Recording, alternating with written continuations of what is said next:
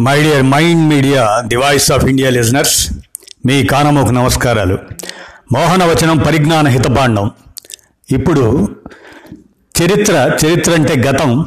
గతం నుండి భవిష్యత్తుకి అదే భవితకు బాసటగా ఘన చరిత్ర అనే అంశాన్ని మనం విందాం. ఆంధ్రప్రదేశ్ రాజధానిగా అమరావతి ఉన్నట్లయితే దౌత్యపరంగా భారతదేశం ప్రపంచంలో చైనాతో సహా పలు దేశాలతో సన్నిహిత సంబంధాలను పెంపొందించుకోవచ్చు. అమరావతి ప్రాంతాన్ని సాక్షాత్ బుద్ధుడే నడయాడిన నేలగా పలు దేశాల్లోని బౌద్ధులు విశ్వసిస్తుంటారు. అమరావతి శిల్ప సంపద ప్రపంచ ఖ్యాతిగాంచింది.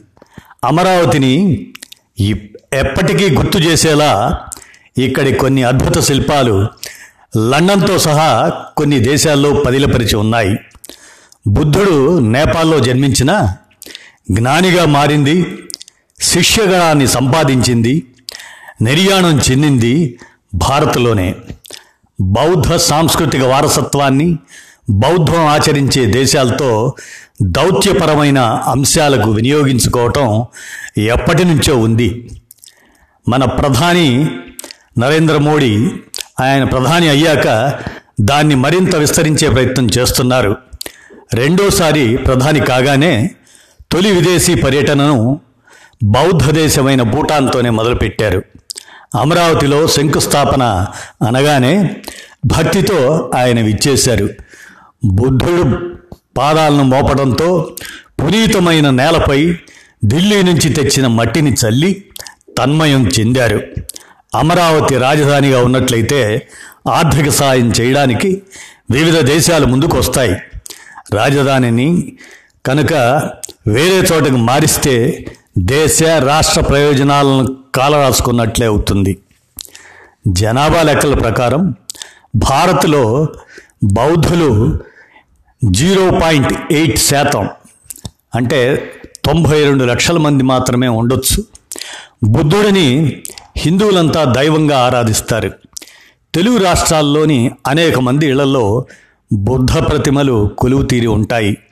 తరచూ ఏదో ఒక చోట పురాతన తవ్వకాల్లో బుద్ధుడి ప్రతిమలు బౌద్ధం ఆనవాళ్ళు బయటపడుతూనే ఉన్నాయి. ఆంధ్రప్రదేశ్కు అమరావతిని రాజధానిగా రెండు వేల పదిహేనులో ప్రకటించగానే దేశ విదేశాల్లోని బౌద్ధ ప్రేమికులంతా ఎంతగానో సంతోషించారు. రెండు వేల ఐదు వందల ఏళ్ళ క్రితం సాక్షాత్తు బుద్ధ భగవానుడే అమరావతి సమీపంలోని ధరణికోటలో కాలచక్రను బోధించినట్లు బౌద్ధులంతా నమ్ముతుంటారు. బుద్ధుడి ధారణలను నిక్షిప్తం చేసినందునే ధారణికోట అనే పేరు వచ్చిందని కాలక్రమేణా ధరణికోటగా మారిందని చెబుతుంటారు.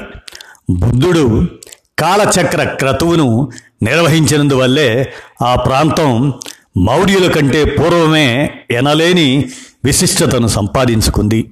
సమీపంలోని అమరావతిలో మహాస్తూపం నిర్మితమైంది. దీన్ని అశోకుడు నిర్మించినట్లు చెప్తారు.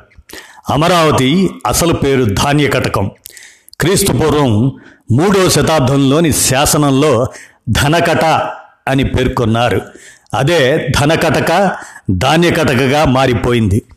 టిబెట్ సాహిత్యం దాన్ని శ్రీధాన్యంగా వర్ణించింది.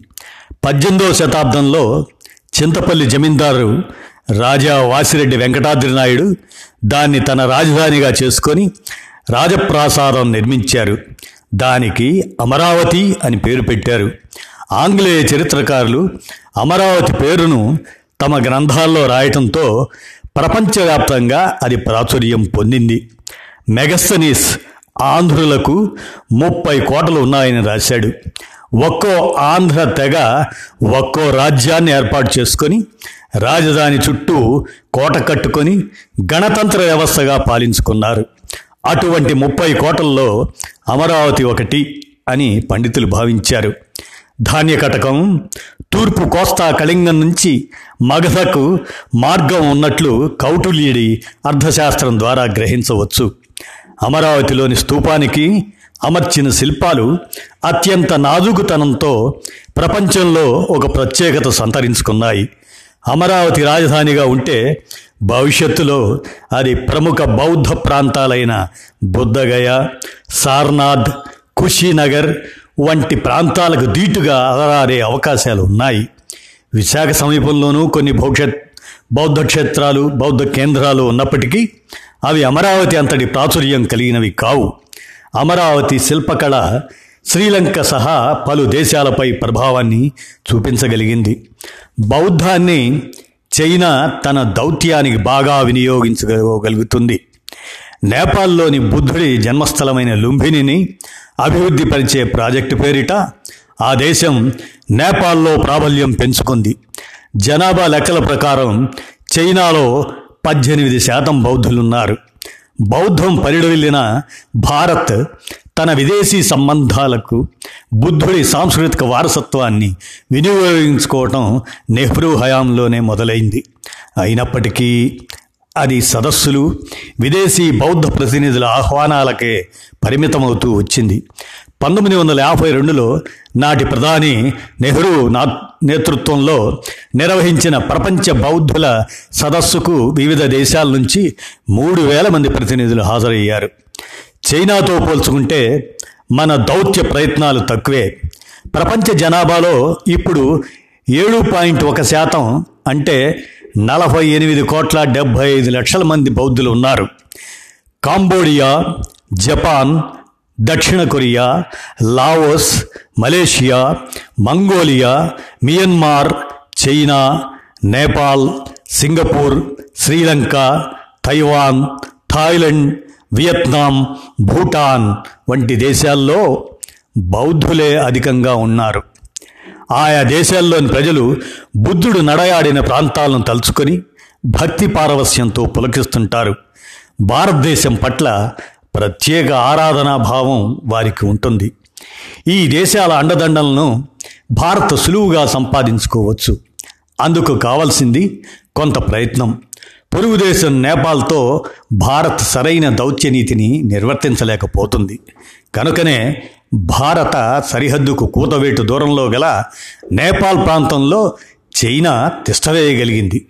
బౌద్ధులు ఎనభై శాతం మేర ఉన్న మియన్మార్లోనూ చైనా సాంస్కృతిక చర్యల ద్వారా దూసుకువెళ్తుంది బుద్ధుడి దంతాన్ని సంచార ప్రదర్శన ద్వారా ఆ దేశ ప్రజలకు చూపి వారి అభిమానం చూరగొంటుంది. టిబెట్ ఆధ్యాత్మిక గురువు దలైలామాకు భారత ఆశ్రయం ఇవ్వడం వల్ల భారత్ అంటే చైనా మినహా మిగతా బౌద్ధ దేశాలకు అభిమానం ఉంది. మోదీ ప్రధాని అయ్యాక భూటాన్ సహా నేపాల్ చైనా మంగోలియా దక్షిణ కొరియా దేశాలకు వెళ్ళి బోధి వృక్షం నమూనాలను బహుమతులుగా అందజేశారు. జపాన్లోని ప్రముఖ స్తూపాలను సందర్శించారు. చైనా అధ్యక్షుడు అహ్మదాబాద్ వచ్చినప్పుడు చైనా భారత్ మధ్య బౌద్ధ సంబంధాలను తెలియజేసే శిల్పాలతో ఒక ప్రదర్శన నిర్వహించారు. చైనా ఇప్పుడు పక్కలో బల్లెంలా పాకిస్తాన్ను దువ్వే దేశంగా ఉన్న నేపథ్యంలో భారత్ బౌద్ధ దౌత్య మంత్రాంగాన్ని ఉద్ధృతం చేసుకోవాలి. దేశంలోని బౌద్ధ ప్రాంతాలను అభివృద్ధిపరచి వాటికి ఆయా దేశాల ప్రతినిధులను తరచూ ఆహ్వానిస్తూ ఉండాలి. అలానాటి నలంద విశ్వవిద్యాలయాన్ని బౌద్ధ దేశాల సాయంతో పునరుద్ధరించుకున్నట్లే మరిన్ని ప్రాంతాల అభివృద్ధిలోనూ వాటి సాయం తీసుకోవాలి. బుద్ధుడు అందించిన వారసత్వ సంపదను ఇప్పుడు వినియోగించుకోవాలి. ఆంధ్రప్రదేశ్ రాజధానిగా అమరావతి ఉన్నట్లయితే భారత్ విదేశాలతో మంచి సంబంధాలను పెంపొందించుకోవటం మరింత సులువు అవుతుంది దేశంలో బౌద్ధ కేంద్రాలు చాలానే ఉన్నప్పటికీ వాటిలో సాక్షాత్తు బుద్ధుడు నడయాడిన వాటిగా చెప్పేవి చాలా వరకు బీహార్కే పరిమితమయ్యాయి. అమరావతిలోనూ బుద్ధుడు నడయాడినట్లుగా ఆపై అశోకుడు అక్కడ స్తూప నిర్మాణం చేపట్టినట్లుగా బౌద్ధ గ్రంథాలు చెబుతున్నాయి. కనుక భారత్ బౌద్ధ దౌత్యంలో అమరావతి ప్రాశస్త్యం కీలకం అవుతుంది. రాజధాని నిర్మాణానికి అవసరమయ్యే నిధుల్లో కొంతమేర ఆయా దేశాల నుంచి పొందవచ్చు. అమరావతికి విశిష్టత ఉండబట్టే రాజధాని నిర్మాణానికి నాటి ముఖ్యమంత్రి చంద్రబాబు పిలుపునివ్వగానే ప్రజలు దాదాపు యాభై ఎనిమిది లక్షల ఇటుకలను ఇచ్చారు. రాష్ట్రానికి సరిగ్గా మధ్యలో అమరావతి ఉంది. కాబట్టి రాజధానిగా కొనసాగించడం ప్రజలకు ఎంతో ఉపయుక్తంగా ఉంటుంది. అమరావతి బ్రహ్మాండమైన చారిత్రక సంపదను కలిగి ఉంది. కాబట్టి దాన్ని చూపించి బౌద్ధ దేశాలతో దృఢమైన బంధాలను ఏర్పరచుకోవడం భారత్కు అవసరం. మామూలు అమరావతిని చూపిస్తే అప్పుడప్పుడు ఏ బౌద్ధ సన్యాసుల బృందమో వచ్చిపోవటం మినహా ప్రయోజనం ఉండదు. ఒక రాష్ట్రానికి రాజధానిగా పేర్కొంటూ ఆహ్వానించినప్పుడు ఆయా దేశాధినేతలు సైతం ఇక్కడికి రాగలుగుతారు. ఇక్కడి మౌలిక వసతులను చూచాక కేవలం బౌద్ధ విహారాలకు విరాళాలతో సరిపెట్టుకోకుండా పెట్టుబడులకు ఆసక్తి చూపించవచ్చు. అన్నిటినీ మించి భారత్ ఏదైనా విపత్కర పరిస్థితిని ఎదుర్కొన్నప్పుడు తామంతా ఉన్నామనే భరోసా మనోధైర్యం ఆ దే ఆయా దేశాల నుంచి లభిస్తాయి. అమరావతిని కాదని రాజధానిని తరలిస్తే భారత ప్రయోజనాలను అంది వస్తున్న అవకాశాలను కాలరాసుకున్నట్లవుతుంది. ఇదేమీ మతకోణం కానే కాదు. చైనాతో సహా కొన్ని దేశాలు అనుసరిస్తున్న దౌత్య నీతి. పాలకులనేవారు అన్ని కోణాల్లో యోచించి నిర్ణయాలు తీసుకోవాలి. ఇప్పుడు తీసుకునే నిర్ణయాలు భావితరాలకు చుక్కానిగా నిలవాలే తప్ప దారి తెన్ను లేని ముళ్ళబాటలుగా ఉండరాదు. అమరావతిని రాజధానిగా కొనసాగిస్తే భవిష్యత్ తరాలకు ఓ మంచి మార్గం ఏర్పరిచినట్లు అవుతుంది. అటువంటి సన్మార్గానికి బౌద్ధం దారిదీపంగానూ నిలుస్తుంది. కాలచక్రను రెండు వేల ఆరు జనవరిలో అమరావతిలో నిర్వహించినప్పుడు టిబెట్ తదితర దేశాల వారితో సహా దాదాపు లక్ష మంది హాజరయ్యారు. బుద్ధుడు నడయాడిన చోట తాము ఊపిరి పీల్చుకుంటున్నామనే అలౌకిక ఆనందంతో వారంతా పరవశించిపోయారు.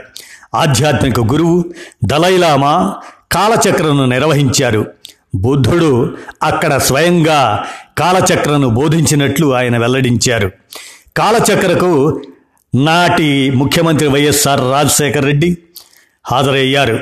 అమరావతిని అంతర్జాతీయ బుద్ధిస్ట్ బోధనా కేంద్రంగా పర్యాటక కేంద్రంగా తీర్చిదిద్దుతామని ప్రకటించారు. ఆంధ్రప్రదేశ్కు రాజధానిగా అమరావతిని ప్రకటించిన తరువాత దలైలామా మరోసారి అక్కడికి వచ్చారు. ఆంధ్రప్రదేశ్కు అమరావతి రాజధాని కావటం స్వాగతించదగింది. రాజధాని అన్ని రకాలుగా అభివృద్ధి చెందాలని ఆకాంక్షిస్తున్నాను. ఈ వారసత్వ నగరం అనేక ఏళ్ళుగా ఎన్నో మార్పులకు లోనవుతూ వచ్చింది. ఎక్కడైతే శాంతి ఉంటుందో అక్కడ సంపద వృద్ధి చెందుతుంది అని శుభాకాంక్షలు తెలిపారు దలైలామా ఈ విషయాన్నంతటినీ పిళ్ళా సాయి కుమార్ గారు అందించిన మీదట మై డియర్ మైండ్ మీడియా శ్రోతలకు ది వాయిస్ ఆఫ్ ఇండియా లిజనర్స్కు మీ కానమోకు అందించటం చేశారు. ధన్యవాదాలు.